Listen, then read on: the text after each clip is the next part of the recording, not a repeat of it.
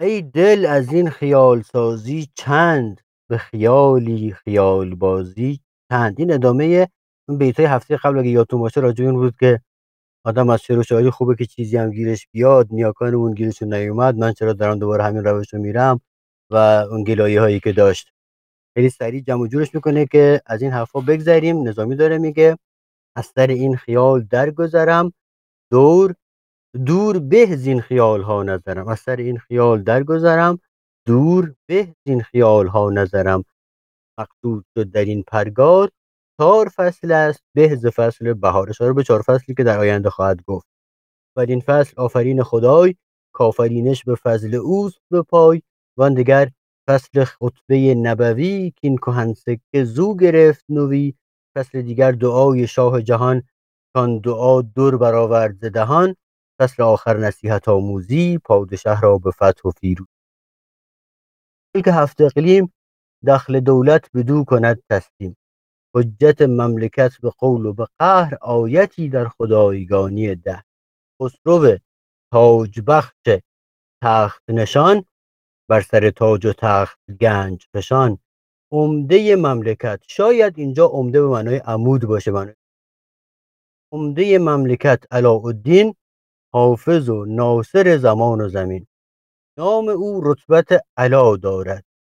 گر گذشت از فلک روا دارد. فلک بی علا چه باشد؟ پس در علا بی فلک بلندی هست. این بازی با کلمه علا رو که زیاد تکرار می‌کنه تو این چند بیت به خاطر اسم علاءالدین شاه کرپرسلان کشورگیر به ز آلپرسلان به تاج و سری. مهدی کافتاب این مهد است دولتش ختم آخرین عهد است. باز اشاره به باور بسیاری از فرقه ها و نهل های مذهبی به مهدی آخر زمان رستمی که از فلک سواری رخ هم بزرگ است و هم بزرگی بخش. هم سر آسمان و هم کف ابر هم به تن شیر و هم به نام هژبر. اشاره به اینکه اسمش ارسلان و ارسلان در زبان ترکی معنایش قفل هستی در کلید آمد عالم از جوهری پدید آمد. اوست آن عالمی که از کف خویش هر دمارد هزار جوهر بیش. اون جای جوهری در بیت قبلی یا نکره است. میگه این عالم از یه دونه جوهر بود. اما یک عالمیه که هزار تا جوهر داره و از هر جوهری میشه صحف گردون ز شرح او ورقی صحف همون صحفه. صحف گردون ز شرح او ورقی ارق دریا و ز فیض او عرقی. بحر و بر هر هر دو زیر فرم علی بگو. اون توی اوست آن عالمی که الاخر اون جوهر دوم گوهر معنی نمیده؟ یعنی شاه بخشنده خیلی در هر کف از کفش گوهر میباره. کدوم؟ چه کدوم به؟ می‌تونه باشه؟ ولی معنی ثانویه‌اش معنی اولیش همینه که بتون با جوهر قبلی ارتباط داره دیگه. میگه به این هستی از یک جوهر وجود اومده ولی این هزار تا جوهر داره. ولی این که تو هم میگی به حال معنای زمینیش هست قطعا. بحر و بر هر دو زیر فرمانش بری و بحری آفرین خانش در بلندی چنان بلند سریر که از بلندیش خورد گشت زمیر یعنی زمیر آدمی او راه نداد در بزرگی برابر ملک جانم. سامان بگو. ببخشید من هی یاد چیزی میافتم فکر می‌کنم چون آقای منشی هم توی همین مقدمش بر کله و میگه که بالاخره ذهن ما به خصوص فارسی زبان ها با شعر بیشتر خو داره. این آفرین خان واسه اینکه جا بیفته خیلی قشنگه. غزلی خاجو داره با شروع دلانگیز من آن مرغ همایونم که باز چتر سلطانم من آن نوباوه قدسم که نزل باغ رزوانم برکت باغ رزوانم یه جایش اون آخرا میگه که سپهر مهر را ما هم جهان عشق را شاه هم بوتان را آستین بوسم مغان را آفرین خانم. اینم آفرین. خان. بابا یعنی ستایشگو آره؟ بله بله. بله کاملا. چند ببخشید واقعا این صدای دینگ و من موقعی که خودم دارم می‌خونم نمیشنوم. ولی وقتی دیگران می‌خونم میشنوم. برای خاطر متوجه نمیشم که کسی به حال ببخشید که من مجبورم که یکی, یکی باید بپره وسط دیگه یه زمان. خب بگو. در بزرگی برابر ملک است و از بلندی برادر فلک است. این که برادر فلکه همینه که یعنی هم عرض برادر فلک همین که داداشی داشته به اسم فلک فلک الدین فلک الدین یا فلک چیز. پیدا کنم. حالا یه داداشی داشته یه فلکی توش بوده. فکر کنم فلک الدین فلک الدین نوشته اون پایین. برادر شاه. فلک الدین ملقب. آره اسم داداشش. بر تن دشمنان برقعدوز دشمنان برقعدوز یعنی دشمنان پنهانی کسانی که زیر نقاب پنهان شدن. بر تن دشمنان برقعدوز برق شمشیر اوست برقعدوز. نسل اقسنقری معید از او ابوجد با کمال ابجد از او این اقسنقر امیری بوده ترک که از جانب ملکشاه حاکم حلب شده. و این علاءالدین کرپرسلان از نوادگان اوه. این نسل اقسنقری اشاره به اونه که میگه از او از این علاءالدین تایید گرفتن معید از او هستن. ابوجد با کمال ابجد از او. ابوجد یعنی پدر و پدر بزرگ اشاره به یعنی همه نیاکانش. کمال ابجد رو دیگران هم استفاده کردن خاقانی و نمی‌دونم دیگران. کمال ابجد یعنی اون آخ... حرف قین که عددش میشه هزار. یعنی که مثلا هزار تا آفرین بر نیاکانش مثلا اینجوری. هزار تا ستایش بر اونها. هزار تا خوبی از طرف این به سمت نیاکانش رفته. برداشت شده از این بیت پس بر خاک پای او زده فرق. فتنه در آب تیغ او شده غرق. آب او آتش اسیرانگیز. خاک او باد را عبیرآمیز آب و باد و خاک آتش هم که در نبردش که شیر خارد دم دم خاریدن به معنای ناتوانی و عجز. در نبردش که شیر خارد دم اسب دشمن به سر شود نه به سم. یعنی واژگون میشه سرنگون میشه اسبها. به سم نمیرن به سر میرن. بسیار. یه بسیار. سامان بگو. اه، این اه، شیر خارد دم خاریدن دم و دیدم منم. این مثال یعنی به معنای عجز تنها مثالی که آورده از همین مصرع به خدا و یه ذرم چرخیدم من دنبالش. مثال دیگه ای پیدا نکردم. خواهشم اینه که تو ذهنتون باشه اگر جایی چیزی به گوشتون خورد شنیدید اینا مشتاقم در موردش بدونم. چون زیاد پیش میاد توی ده خدا به خصوص مواقعی که از دیگرانی معنی میاره از کتاب های لغت قبلی. تک مثاله. و خب خطرناکه دیگه پذیرفتن تک مثال منتها منطقیه این معنیه معنی عکس بله. یه نکته دیگه هم خدمتتون بگم.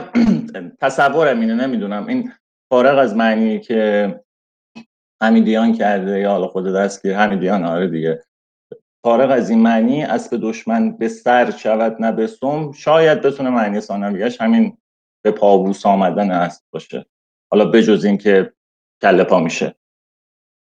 نمی‌تونه باشه. مثل اون از تو به یک اشاره از ما به سر دویدن یعنی به سر دویدن بله بله.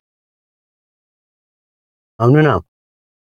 در صبوهش که خون رز ریزد زاب یخ بسته آتش انگیزد.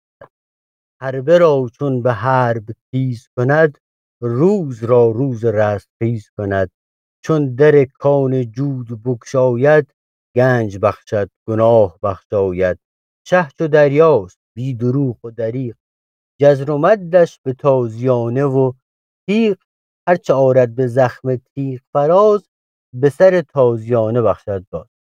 این که این مثل دریای میمونه شاه بی دریغه بی دروغه با تازیانه و تیغ یه چیزایی رو می‌گیره. حالا اینجوری دستگردی گفته که مثلا اون چه که به تیغ مد میستاند با تازیانه جزر میبخشد که به حال منطقی و استاد دستگردی دیگه. من فکر می‌کنم به سر تازیانه همون می‌تونه اصطلاحی باشه که آفرین. خیلی تکرار شده هم در بیهقی هم حافظ داره. ما را به سر تازیانه یادداری یه همچین چیزی. در جای مختلف که اون اشاره راجع صحبت کردیم قبلا رسمی که پادشاه با سر تازیانه یا میشمرده یا نایت قرار می‌داده به اون هم اشاره داشته باشه. مشتریوار ببخشید. یه دو بیتی هم هست که شهرام ناظری هم خونده. به کامل ابو سعیده میگه در کشتن ما چه می‌کشی؟ تیغ جفا ما رو سر تازیانه ای خوش باشد. یا بس باشد آره. تیغ و. سر تازیانه هم اونجا هم اومده یه لحظه مال ابو سعید اول خیلی دیگه فکر کنم. هر از شعری از ابو سعید بدون که منصوب به اوه. آره. بله. ابو سعید شعر نگفت؟ سامان بگو. خود آقای نظامی هم فکر می‌کنم در همین هفت پیکر باز میاره این ترکیب تیغ و تازیانه رو دیگه. گنج در حضرتش روانه شده قارت تیغ و تازیانه شده. آوریدی جهان به تیغ فراز به سر تازیانه دادی باز. فکر می‌کنم که به- صورت خاص تو این قرنه بیشتر هست. انوری هم داره. تن همین ترکیب حالا یادم نیست. به سر تیغ نمیم چی به سر تازیانه بهار سر بله، خب. تازیانه چیز مثبتیه دیگه بله بله کاملا مثبت اشاره است وسیله اشاره ای بوده برای بخشیدن خب. مشتریوار بر سپهر بلند گور کیوان کند به سم سمن که کیوان همون مریخه که ستاره رزمجو. گر ندیدی بر اژدها شیری وافتابی کشیده شمشیری شاه را بین که در مساف و شکار اژدها صورت است و شیر سوار. ناچخش زیر اژدهای علم اژدها را چو مار کرده قلم. مار ناچخ هم کرده. که مار کردن آره نوشته بود. خب سامان بگو. من باز عذرخواهی می‌کنم. چون حمیدیان خیلی هم عجیب بود واسم. فوق العاده است این آدم ولی اشتباه نوشته. کیوان و مریخ گفته. و تحلیل آره تحلیل کرده که مشتری چون یه فلک بالاتر از مریخه داره میزنتش. آقای چیز اون یکی؟ دستگردی آه، نه نه اون یکی کتابی که ثروتیان. آره ثروتیان اه، نگاهش درسته دیگه. میگه که علتش اینه که مشتری سعد اکبره و کیوان نحس اکبره و اینکه همزمان مشتری می‌دونید داستانش همون داستان زئوس دیگه. یعنی در افسانه های یونان همون قصه زئوس که پدرش رو می‌کشه و به جاش سلطنت می‌کنه این قصه قصه مشتری و کیوان. راست میگی. کیوان زحل مریخ نیست اصلا درسته؟ آره خیلی عجیبه. حمیدیان خیلی ازش عجیبه. آیا سوالی مشتری لغت عربی یا فارسی؟ قاعدتا ما داری باشه دیگه از شراب باید بگه بیع و شرا بعد عربیه. مشتری, مشتری همون مثلا همون مشتری عادی. بعد فارسی مشتری چیه؟ خریدار نه نه.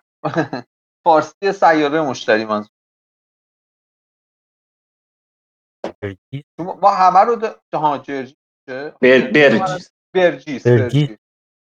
مطمئن نیستم برجیس؟ فارسی باشه آره من نمی‌دونم فارسی یا نه ولی برجیس هم میگن حالا فارسی هست یا نه نمی‌دونم شما ناهید و بهرام و کیوان رو داریم بعد اون وسط مشتری افتاده اینجوری که من دیدم امیر حسین آه. کیوان فارسی نیست بابلیه آها. یعنی از اینایی که از فرهنگای کناره وارد شده بعید نیست می‌خوره به فرم کلمه برجیس حالا استاد هستن. اینجا دیگه برجیس هم می‌خوره که بابلی بالاخره سامی آه. باشه آها آها.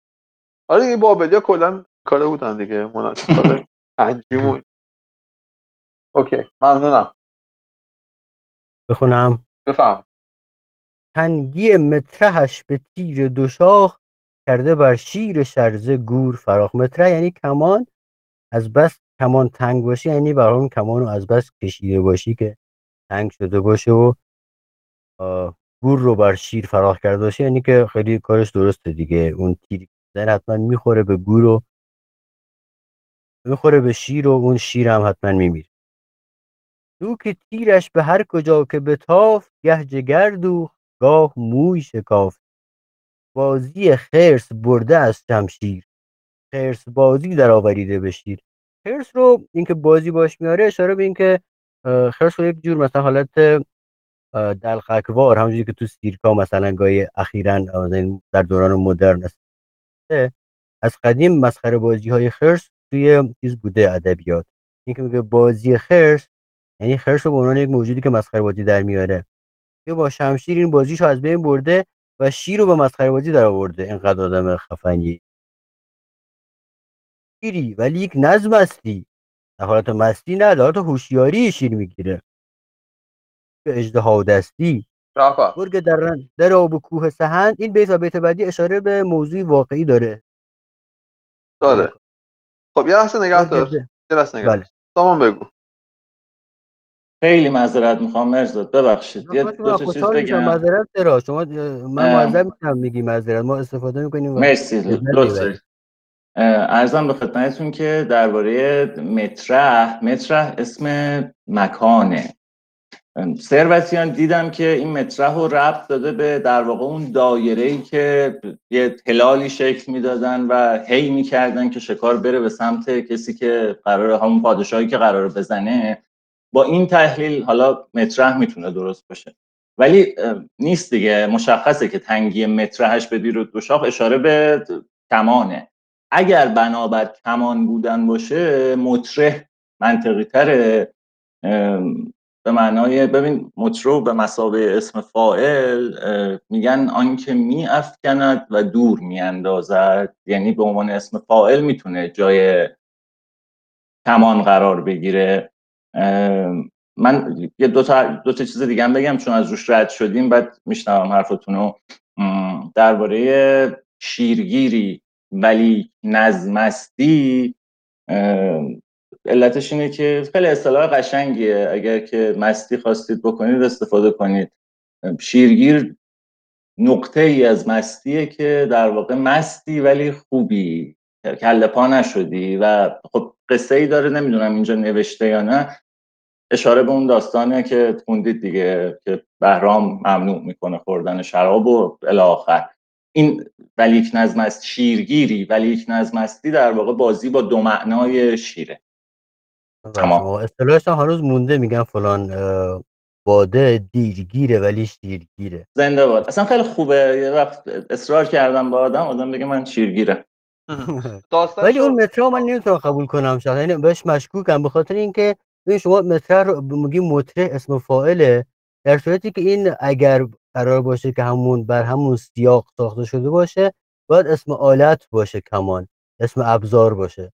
اگر اسم بله. ابزار باشه بر, بر وزن مفعل باید باشه پس می‌تونه مطرح باشه. اگر بپذیریم که سیاق ساخت کلمه همون سیاق عربیه. حالا اینکه شما میگی مطرح به اون معنا میشه روش فکر کرد به نظر می‌تونیم این این این پرونده رو باز بذاریم بیشتر روش فکر کنیم. آره من پیشنهاد کردم به خاطر اینکه مطرح به معنای کمان نیومده. ایشون پیشنهاد کرده دستگردی ولی تو این معنی به کار نرفته. آره من الان داشتم تو. من الان داشتم تو ده خدا نگاه می‌کردم ده خدا در زیل مطرح به معنی جایگاه به سر بردن حیوانات چهار پنج تا شاهد مثال آورده از نظامی و از بقیه. بعد اومده به این بیت خاص که الان خوندیم رسیده اونو به خدا نوشته که اینجا اسم آلت هست و کمان مقصود است. آها. یعنی ولی با همین. هم- فقط ببخشید تک مثاله نه؟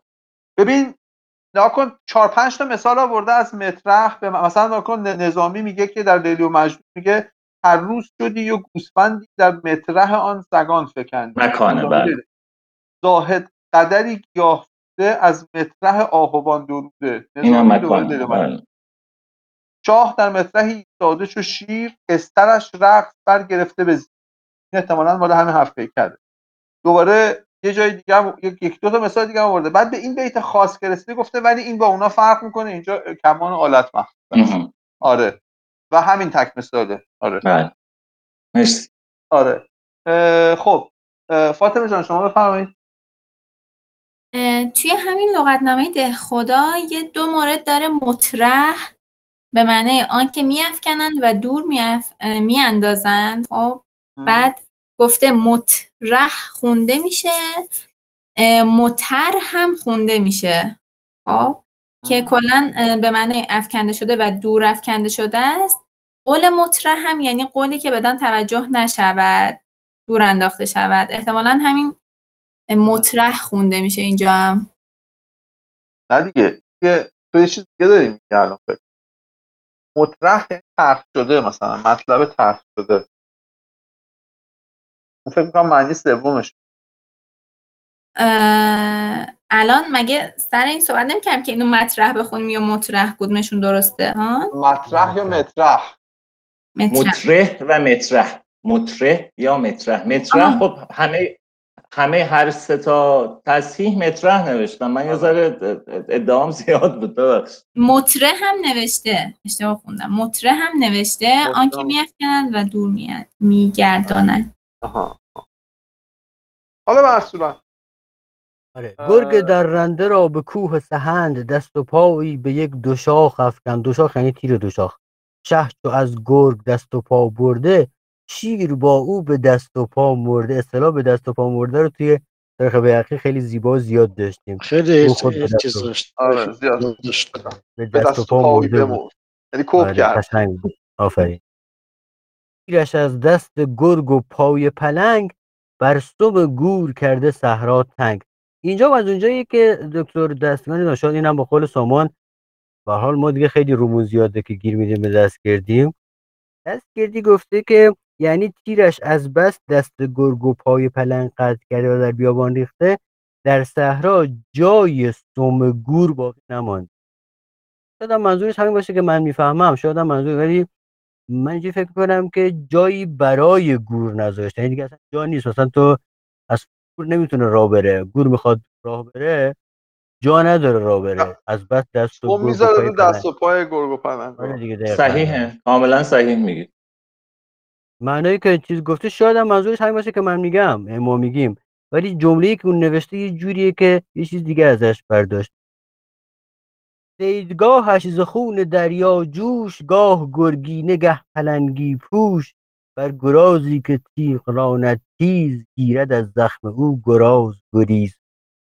چون به چرم کمان در آرد زور چرم را بر گوزن سازد گور. خیلی قشنگه این که چرم در مثل دو معنای پوست گوزنه. میگه همون پوستش میشه گورش میشه کفنش. همون جا میمیره. درخشانه به نظرم. چون به چرم کمان در آرد این چرم اول به معنای همون چرم کمانه. زه کمان. چون به چرم کمان در آرد زور چرم را بر گوزن سازد گور. آقا اینجا هم باز از فردوسی وام گرفته ها. به آها، همون تیر معروفی که به اشک انداخت آها. برای بله، من بله، به- بله. به پهنای گوشت چرم گوزنان برآمد خروش جا که تیر رو. می‌زنه بهش کنه در پای در نهد به مساف سنگ را چون عقیق زهر شکاف. این زهر شکاف یعنی اینکه زهرش ترکیده زهرش باز شده. یعنی این سنگ عقیق سرخ رنگه این زهرش باز شده خون دل خورده خون دلش ریخته سرخ شده. سنگی که اینجوری یعنی عقیقی که سنگی بوده که سرخ شده از خون دل کنه در پای در نهد به مساف سنگ را اینجوری. نف... یه یه- صبر کن. یه بار دیگه بگو. یه بار ساده شو بگو. من نفهم اگر پای به مساف در نهد سنگ خب. را مثل عقیق سرخ رنگ می‌کند خون خونین می‌کند. حالا چرا؟ گفته زهر شکاف. انگار که این سنگ عقیق سرخ رنگ دیگه. این سرخ بودنش خون دلیه که در دلش بوده و زهرش ترکیده از ترس. باز شده خون دلش ریخته بیرون سرخ شده. خیلی. آره. خیلی پیچیده فکر می‌کنه جناب نظامی. آره. به بگو. جلوتر یه بیت دیگه هم داره که خیلی پیچیده تر از این فکر کرده. ما فکر. کردیم مثلا نظامی راحت جدا می‌خونیم قصه حالش سامان بگو. فکر می‌کنم که حالا چیزی که تو ذهن منه از تصویری که از زهر ترکیدن ما داریم این زرد شدن دیگه. و خب زهرم صفراه که صفرام زرده یه ذره قلقلک هم داد که چرا و نگاه کردم دیدم که عقیق درجه یک زرده چه خوب. بله. آره جالبه. آره اون که سرخ. عقیق. نه عقیقه هم داریم. شما ولی مثلا به آره به, به انگلیسی مثلا شما سرچ کنید. بیشتر زرداشو بهتون نشون میده. ولی ظاهرا مثلا موسلی و بغدادی و اینا و اون چیزی که امروز به اسم عقیق شرف شمس و اینا می‌شناسن زرده. عقیق انگلیسی میشه؟ یادم رفت.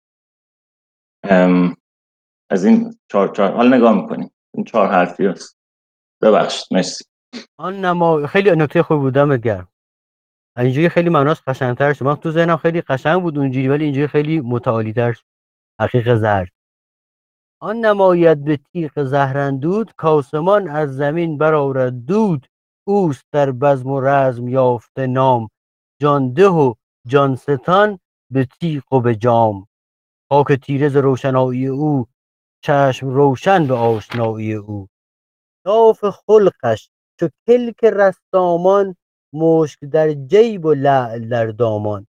ناف رب داره به مشک که مشک از ناف آهو می‌گرفتن.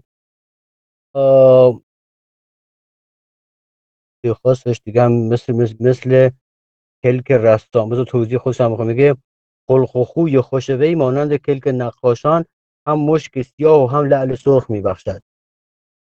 هم ادامه داره گشته از مشک و لعل او همه جای مملکت اقدبند و غالی سای خب. قبای بگو. تمام بگو. ناف در معنای نافه هم به کار میره دیگه. یعنی می‌تونه اینجوری باشه که در واقع نافه خلقش چو کلک رستامان و اگر این باشه مش در جیب نه نه. متوجهم. منظورم که ناف در معنای نافه هم آره به کار میره. لذا اون وقت مشک در جیب و لعل در دامان اشاره به در اون سیاهی لای شکاف قلم و لعلی که در دامان قلمه در واقع قلم هنرمندان یا چی میگم بهشون همین نویسندگان دربار یک لعلی هم در دامان داره دیگه. مشک در جیب و لعل در دامان. یه, یه, قد... یه قدم بالاتر دو بند انگوش بالاتر از اون جایی که باش می نوشتید یک لعلی هم بوده. البته این منظورش نقاش است ولی خب درست کلک رستامان مهر پادشاهی هم سرخ و سیاه بوده دیگه. یه مهر سیاه داشتن یه مهر سرخ داشتن. پاییزه و آلتمقا بله. از قبای چونو کلهداری ز آسمان تا زمین کلهواری. از کمان چونو جهانگیری چرخ چرخ نه قبضه کمترین تیری. آن بزرگی که در سگالش اوست یعنی در اندیشه و فکر اوست چهار گوهر چهار بالش اوست. یعنی جهانی که از چهار تا آخسیجان درست شده مسند حکمرانی و فرمانروایی او. منش چون درخت بیخ زده بر در او به چهار میخ زده. باز توضیح که تو دستگیردی نوشتن به نظرم خیلی زیبا و جذاب نمیاد. این درخت بیخ زده رو گفتن بذار بخورن این دشمن او مانند درخت بیخ زده ای که تخته های آن بر در خانه او با چهار میخ در پیش او و بر در خانهش به چهار میخ کشید. چهار میخ زدن سیاست پادشاهان قدیم است که چهار دست و پای خصم را با چهار میخ به دار میکوبیدند. خب درخت بیخ زده درختی که ریشش رو حشره خورده از بین رفته. دشمنش اینجوریه درختیه که بیخش زده شده یعنی با هلاکت آفتاب جلال اوست تو ماه روی ما سرخ و روی خسم سیاه. بازی سرخ و سیاه رو کماکان داره ادامه میده جناب نظامی. عجب کافتاب زری نعل کوه را سنگ داد و کان را لعل. کلمه لعلم اصلش اصلش هندیه. لال میاد. با کلمه لاله به معنای گل سرخ هم هست. اون لاله که سرخه با این لعل که سرخه یه ریشه داره. این بیت بعدیه که باز پیچیده خیلی فکر کرده جناب نظامی. گوهر کان حرم دریده اوست. کان گوهر درم خریده اوست. حالا مثلا دومش رو کاسون تره بگیم.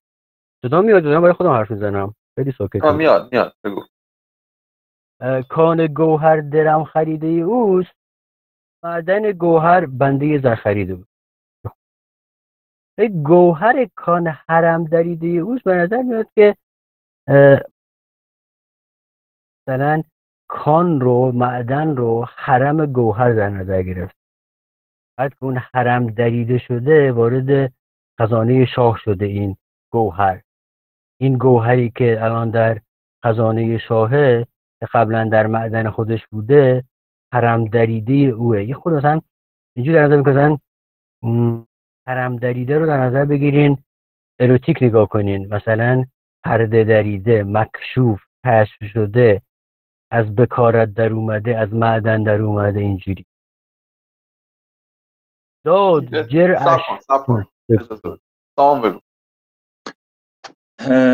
توی بذار اول یه چیز دیگه می‌خواستم از قبلتر بگم اینو بگم. زافتاب جلال اوست. چون ما روی ما سرخ و روی خسب سیاه. معنی که کرده گفته که روی ما مثل در واقع گفته چون ما کل اون طرف مصرع دوم تشبیه شده. یعنی چون ما روی ما سرخ روی خسب سیاه. اینجوری اومده معنی کرده که ما این ور ماهیم که سرخیم اون ور ما خسمه که سیاهه.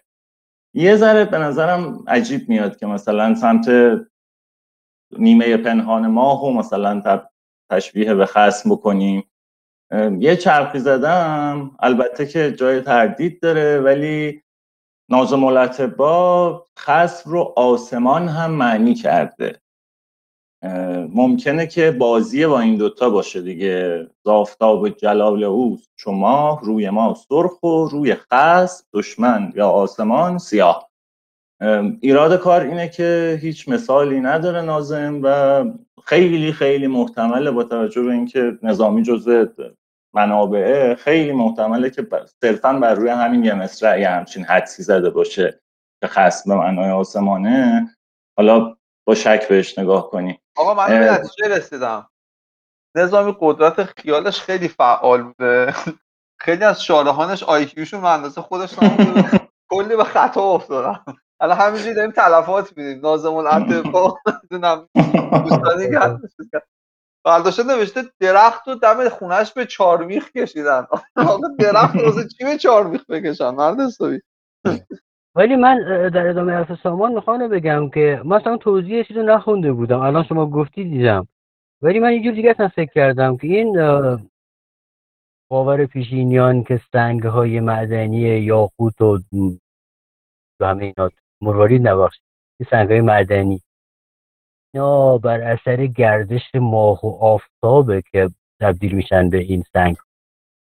مثلا ماه اینجا تاثیر این باورم هست که سنگ مثلا سنگ سیاه همیشه سیاهه. هر هم آفتاب بهش بتابه بر اون کوه بتابه در دل خودش تبدیل به اخیف نمیشه. به خاطر اینکه ذاتش بده. سعدی این معنا رو زیاد داره. سنگ بد نمی‌دونم فلان نگردد چون که ذاتش بده است از این حرفا. که این گردش ماه و آفتاب به بعضی ها رو سرخ می‌کنه بعضی ها رو سیاه. ما این این آفتاب علاءالدین کرفرسلانه. ما دوستایی رو هستیم سرخ میشیم یا هم سیاه میشم. این چماه مسئله است دیگه. از آفتاب جلال اوست. چماه روی ما سرخ. یا اینکه چماه روی ما سرخ و روی خسب سیاه. این, این جلال او مثل آفتاب و ما که بر روی سنگ ها تاثیر می‌ذارن و جفت آفتاب و ما هر دو منتصب به جلالو هستن. خب جایگاه کلمه نمیشه دیگه. ببین از آفتاب جلال اوست چون ماه یا از آفتاب جلال اوست چون ماه روی ما سرخ و روی خسب سیاه. چو ماه. یعنی یه چیزی چو ماه. حالا یا آفتاب جلال او مثل ماهه یا روی ما مثل ماهه؟ من اینا تحلیلشون اینه که روی ما و روی خسب جفتش مثل ما یکیمون این ور ماه یکیمون اون ور ما من نمی‌دونم. من یه ذره به نظرم عجیب میاد که بخوایم نیمه پنهان ماه رو به دشمن تشبیه البته یه نکته من بگم. حالا اینم باید برم تحقیق کنم. ولی به نظر من اینکه نیمه پنهان ماه وجود داره و ما اون برای ماهش وقت نمیدیم این یه چیز خیلی جدیده. مال رفته است. فکر می‌کنم قدیمی هم فکر کردم بهش امیر حسین فکر کردم و در شک دارم. البته. آره شک دارم من. نه خودم هم شک دارم به خاطر اینکه یه چیزی شبیه این مضمون در کتاب ابو ریحان چیه؟ تو اون من دیدم. نه نه همینی که در باب ریاضی و نجوم و ایناست. همین دیروز پریروز داشتم توش میچرخیدم. دنبال یک مضمونی مساحت و مساحت تکثیر یا مساحت رو می‌خواستم ببینم چی به کار برده. باز کردم اسم من یادم میره ببخشید. یعنی چیزی دیگه که نشون میده قانون مسعودی؟ آقا ببخش معذرت یه یه چیزی دیگه حالا. ولش کن. نه میگم یعنی چیزی که دیدیم چیزی که دیدی نشون می‌داد که می‌دونه که ماه نیمه پنهان داره. این دفعه ندیدم نه. قبلا که خوندم بله همچین چیزی در ذهنم هست که مثلا بالاخره ماه که کره بودنش که قطعا کره است و اینکه همواره ما یک طرفشو می‌بینیم من در ذهنم دارم. ولی فرصت بدید حالا میشه آره، گشت آره پیداش این کرد. دیگه پیدا کردی من بگو آره. چشم. بدون. با چشم غیر مسلح نمیشه تشخیص داد که ما اونور ماهونه. البته نه نمی‌دونم به نظرم یه ذره همیشه شب- همیشه ما یه چیزو می‌بینیم نه؟ همیشه اون. نقاشیه همیشه آره. یه آدمی توی ماهه. آره ولی چیز پیچیده‌ایه. ولی خب آره اگه فرض کنی که نمی‌دونیم دور خودش میچرخه در واقع آره. اگه اگه دور خودش نچرخه اون ورش هم نمی‌بینیم بله بله ولی خب بله نکتهش اینه که دور خودش میچرخه و ما اون ورش رو نمی‌بینیم. و خب بله. چیز پیچیده‌ایه. خب. آره. من یه عرض دیگه هم بکنم. بفهمید درباره این بیت آخر. گوهر کان حرم دریده اوست. توی بعضی تصحیح اومده گوهری. و با توجه یعنی در واقع اینجوری میشه خون گوهری کان که آن. حرم دریده اوست. کان گوهر درم خریده اوست. اینکه کان اینور تو این یکی مصره یه جور دیگه یه چیزی فرق کنه با کان گوهر بیشتر به نظامی می‌خوره. از طرف دیگه من فکر می‌کنم که می‌دونید توی بعضی از نسخ خطی بعضی که نه تو خیلی از نسخ خطی ما یای نکره رو نمی‌نویسیم یعنی نمینوشتن. یعنی گوهری کان نوشته می‌شده؟ گوهره مثل بیان تاجیک های امروز. یه, یه کسره کشیده گوهر کان حرم دریده. اوست خیلی زیاده توی نسخ خطی اینجا اصلا یه مشکلی پیش میاد اونجوری حالا مصرع دوم یه جمله مستقلیه. اگر اونجوری در واقع یا نکره در نظر بگیریم منتظریم که جمله توی مصرع بعد تموم بشه. یعنی بله. گوهری کان حرم گوه- دریده اوست یا منتظریم گوهری چی اون گوهره چی؟ گوهری که آن حرم گوهر. دریده اوست کان گوهر درم خریده اوست. جملهش به نظرم ناقصه یعنی اون اون کان گوهر در خریده اوست نمی‌تونه مسند باشه برای اون مسندون الیه که گوهری باشه. بگیم گوهری خب گوهری که بلا بلا بلا چی؟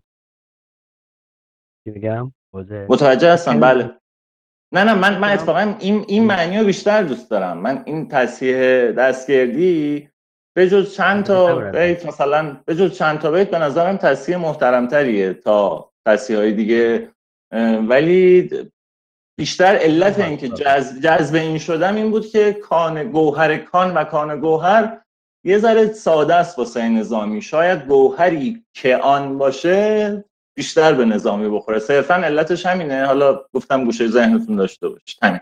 حالا من یه سوالی هم از چیز بپرسم. کویز بگیرم از دوستای خودم امیر حسین و علی.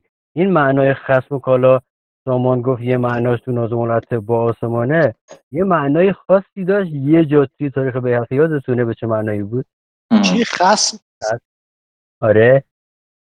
نه. من یادم بحث کردیم ولی یادم نیست. یادت بذار یادتون کن، گفتن بگو.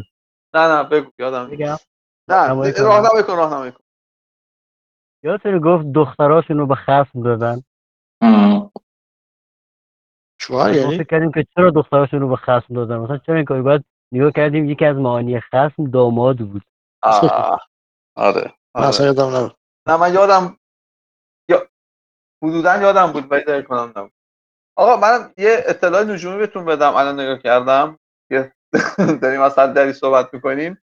ماه دور خودش در عرض 27 ممیز سه دهم روز میچرخه. خب؟ بعد هر ماه هم 25 ساعت. آره. در نتیجه بهش میگن گردش سینکرونس. به خاطر همینه که تقریبا ماه از روی زمین که نگاه می‌کنی. تقریبا ثابت ولی با چشم غیر مسلح ثابت به نظر. ولی خب تمام اینا رو قدیمی ها خب نمی‌دونستن دیگه ولی خب اگر فرض کنیم که می‌دونستن که کرویه ولی دور خودش نمیچرخه خیلی طبیعی فرض کردن که خب فقط این برای ماه بریم بخشش رو بخونیم که خیلی وقت از دست ندیم آقا دو. یه صفحه یه صفحه مونده. من پیشنهاد می‌کنم دیگه کامنت ندید اینو سریع بخون بریم قسمت بعد. یا اینکه کامنت ها رو دو. نگه دارید آخرش. چشم چشم چشم. سریع. داد جرعش به کوه و دریا قوت نام این دور نشان آن یاقوت. دور به دریا رب داره یاقوت به کوه رب داره و قوت هم با یاقوت یه جناس ناقصی داره. پاسدار دو حکم در دو سرای یا پاسدار دو حکم در دو سرای منظور حکم خدا و حکم پادشاه. ضابط حکم خلق و حکم خدای. میپذیرد ز فیض یزدان ساز میرساند به بندگانش باز. چون جهان زو گرفت پیروزی فرخی بادش از جهان روزی. همه روزش خجسته باد به فال پادشاهیش را مباد زوال. فکر نکنم خیلی کامنت خاصی هم داشته باشن بیت آسونه. نظم اولاد او به سعد نجوم دور به دور باد تا ابد منظوم. دور به دور یعنی رشته ای از قدیم اینجوری بود دیگه. دور رو میسفتن سوراخ می‌کردن و یک رشته درست می‌کردن. دیگه فرزندان او مثل دانه های مرواری همینجوری پادشاه باشن ایشالله از فروغ دو صبح زیبا چهر باد روشن چو آفتاب سپر دو صبح زیبا چهر دو صبح. هم اشاره به صبح صادق هم اشاره به صبح کاذب و هم اشاره به فرزندان پادشاه که دو تا پسر داشت. زاده بلند سریر این جهانجوی آن ولایت گیر این فریدون صفت به دانش و رای وان به کی خسروی های معلومه که نظامی با شاهنامه آشنا بوده. نقش این بر تراز افسر و گاه نصرت الدین ملک محمد شاه نام آن بر فلک ز راه رسد. گشته من بعدی اسمه احمد. اسم یکی محمد اسم یکی احمد. دائم این راز نصرت است کلید وان ز فتح فلک شده است. پدید نصرت این را به تربیت کاری فلک آن را به تقویت داری. این ز نصرت زده سپایه بخت فلک آن را چهار پایه تخت. چشم شه زیر چرخ مینایی باد روشن بدین دو بینایی. دور ملکش بدین دو قطب جلال منتظم باد بر جنوب و شمال. دولتش سید و سید فربه باد روزش از روز و شب ز شب به باد باد محجوبه نقاب شبش نور صبح محمدی نسبش. این میگه اشاره به این داره که این همسرش از اولاد پیغمبر بوده همسر کرپرسران گفته محجوبه نقاب شبش یعنی همسرش از اولاد نور صبح محمدی. این چو آبای چرخ باد به وان شده ختم امهات وجود. این یعنی سلطان وان یعنی همسرش. نام این خزر جاودانی باد حکم آن آب زندگانی باد. در حفاظ خط سلیمانی عرش بلقیس باد نورانی. احتمالا بلقیس. ساوی شه که هست چشمه نور زان گل و گلستان مبادا دور. ای پادشاه از گلی که همسرشه و گلستانی که فرزنده دور نباشه. ازلی شد جهان پناهی او ابدی باد پادشاهی او. پایان. پایان این بحث. دست شما دست شما داد نکنه. زنده باد مرسی.